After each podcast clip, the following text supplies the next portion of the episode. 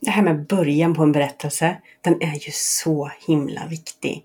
Det är där du har chansen att fånga dina läsare. I det här avsnittet får du tips om hur du kan tänka eh, för att fånga dina läsare i början av din berättelse. Hej och varmt välkommen till Skrivcoachens podcast. Jag heter Hanna Landahl och det är jag som är skrivcoachen. Men jag hjälper inte bara andra att nå sina skrivdrömmar. Jag är också författare själv och jag har skrivit hela tio böcker för barn, unga och vuxna. Och det här, det är podden för dig som skriver berättelser.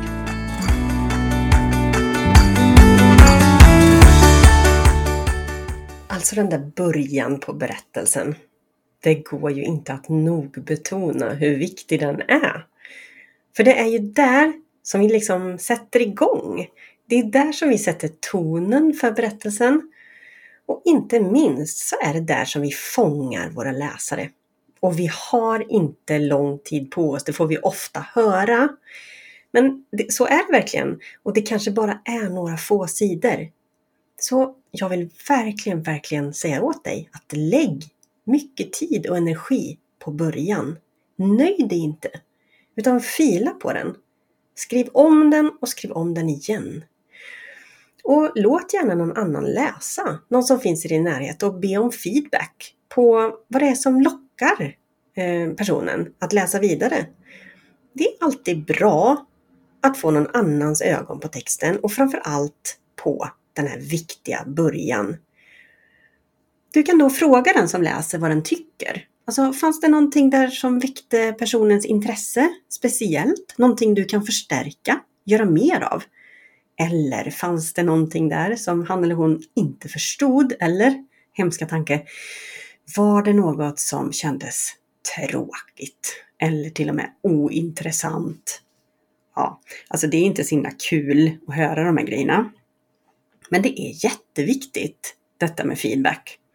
Den kan betyda faktiskt allt för dig. Den kan betyda om ditt manus ska bli utgivet eller inte. Och om du tar den där feedbacken på rätt sätt och tänker att din text kan utvecklas, då kan det liksom göra allt. Ehm, och inte minst då i början på berättelsen. För det här med att fånga läsarna i början, det handlar inte bara om de som ska läsa boken när boken väl är klar. Alltså, det handlar ju om förlaget, personerna som sitter där och som får, dem till, får det här manuset till sitt, ehm, sin mejlkorg och som, som eh, ska, ska göra en bedömning av ifall de ska gå vidare med det här manuset eller inte. De här personerna är också läsare. Det är bland de första läsarna. Och de är kritiska som inga andra ska du veta. Och det spelar ingen roll om din berättelse är hur fantastiskt som helst från sidan 10 om inte den där början är medryckande. Om du inte fångar den som läser på de allra första sidorna, för då kommer förlaget aldrig ens komma till sidan 10 innan de lägger undan ditt manus och de lägger det i högen för alla författare som ska få standardrefuseringar. Och vad är då en standardrefusering? Jo, det är ett mejl som låter ungefär så här. Tack för att vi har fått läsa ditt manus. Tyvärr passar det inte in i vår utgivning just nu, men vi önskar dig lycka till på annat håll. Punkt. Ja. Och det betyder alltså, vi har läst lite grann, kollat lite, men vi insåg ganska snabbt att det inte var någonting för oss. Sådana vill vi inte ha. Men sådana kommer, sådana kommer vi alla få. det kan man vara säker på. Men man kan göra det bästa man kan för att inte få sådana refuseringar. Ehm, så hur ska du göra då? Hur fångar du dina läsare från första början? Ah, det är förstås ingen lätt sak, det fattar ju du också. Det här är ju liksom hela konsten i att skriva böcker eh, och att få dem utgivna. Ehm. Men det finns ju några knep eh, och jag kommer till det snart. Men först så vill jag bara säga några ord om ett vanligt misstag som jag vet att många gör i början. Och det handlar om att man berättar eh, från början. Ja, och nu kanske du tänker, ja men det är väl klart, det är ju början som du skriver. Men det jag menar är, du vet ju förmodligen allting vad som har hänt från början i din berättelse, var nu början börjar. Alltså du vet ju massor om din värld, om dina karaktärer och du vet, du vet kanske hur de växte, eller förhoppningsvis du vet hur de växte upp och vad de eh, eh känner och vad de, varför de tänker och känner som de gör. Du vet kanske vad de brukar äta till frukost och om de gillar att duscha på kvällen eller på morgonen. Du vet vad deras barndomskompisar hette och vad deras mamma jobbade när de var små. Du vet vart de föddes kanske. Men det betyder ju inte att du ska berätta allt det här för läsarna i början av din berättelse. Mycket av det här kanske inte ens tillhör din berättelse. En del kanske gör det, men bara för att det hände för länge sedan så ska inte det komma först. För poängen med början är inte att du ska berätta om hur allt var från början. Poängen med början är istället att du ska ge ett löfte till läsaren. Du ska liksom, alltså på de där första viktiga sidorna, då ska du ge läsaren en bild av vad det är för slags berättelse som han eller hon just nu har börjat läsa. Men du ska absolut inte berätta allt. För om läsaren får veta allt från första början, då finns det ju liksom ingen anledning att läsa vidare. Istället ska du hinta. Ja, ehm, alltså du ska berätta det som är nödvändigt för att läsaren ska fatta vad det är för slags berättelse som du nu har skrivit. Jag vill nästan säga att du i början av berättelsen retar läsaren så att han eller hon inte vill göra något annat än att läsa vidare. Det du vill göra på de där allra första sidorna är att väcka känslor inom läsaren, vilket får den som läser att känna att han eller hon bara måste läsa vidare.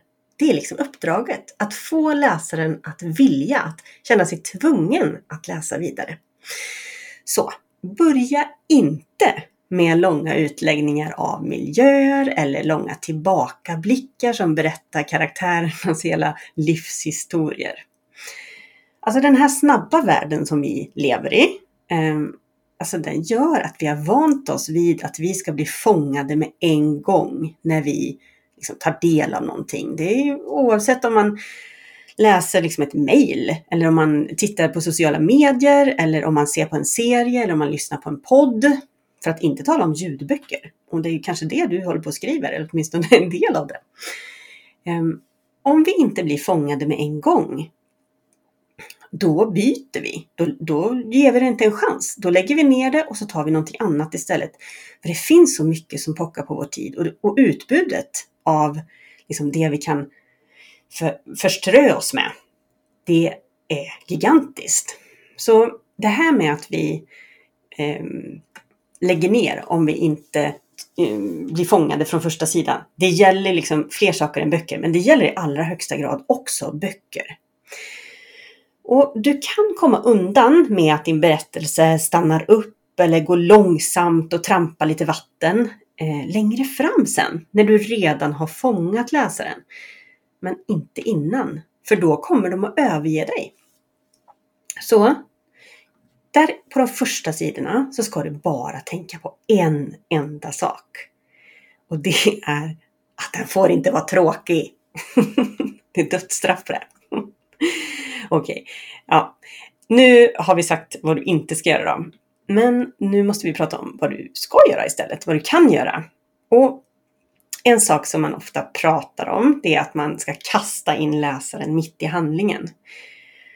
Och liksom, låt oss istället för att eh, berätta allting från början. Eh, vi säger att en person ska åka till skolan.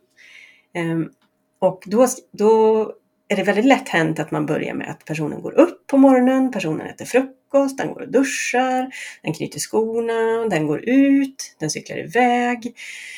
Och den träffar på någon på vägen och sen så ställer den cykeln i cykelstället och sen så går den in och då träffar en lärare och sen var det klart. Mm. Men det viktiga som händer här, det är när den träffar läraren.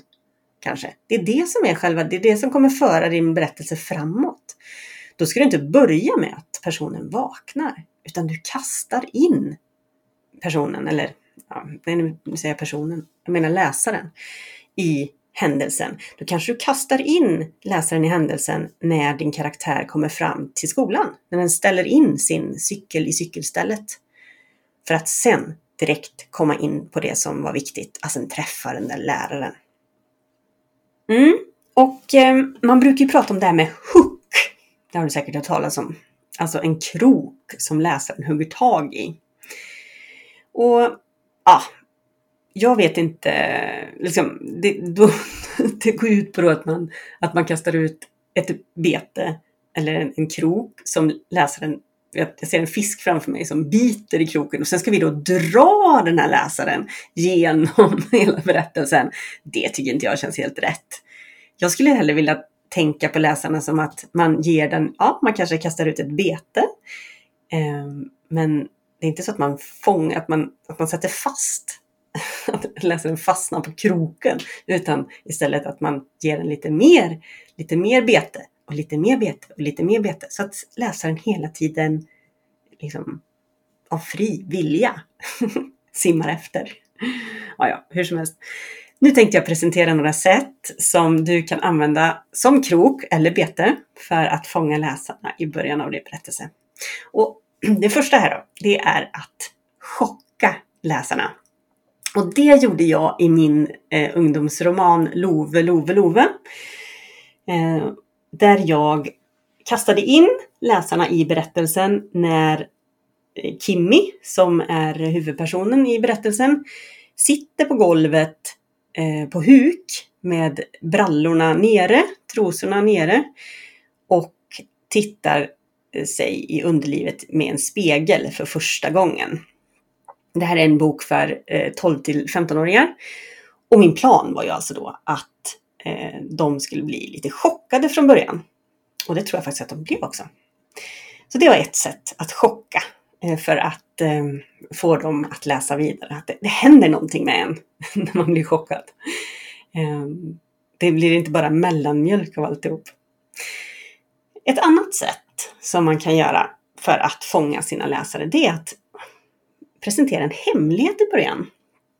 Och eh, du kan hinta om den här hemligheten som då den, liksom, det är en hemlighet som till varje pris måste bevaras. Men man kanske inte får veta exakt vad hemligheten är.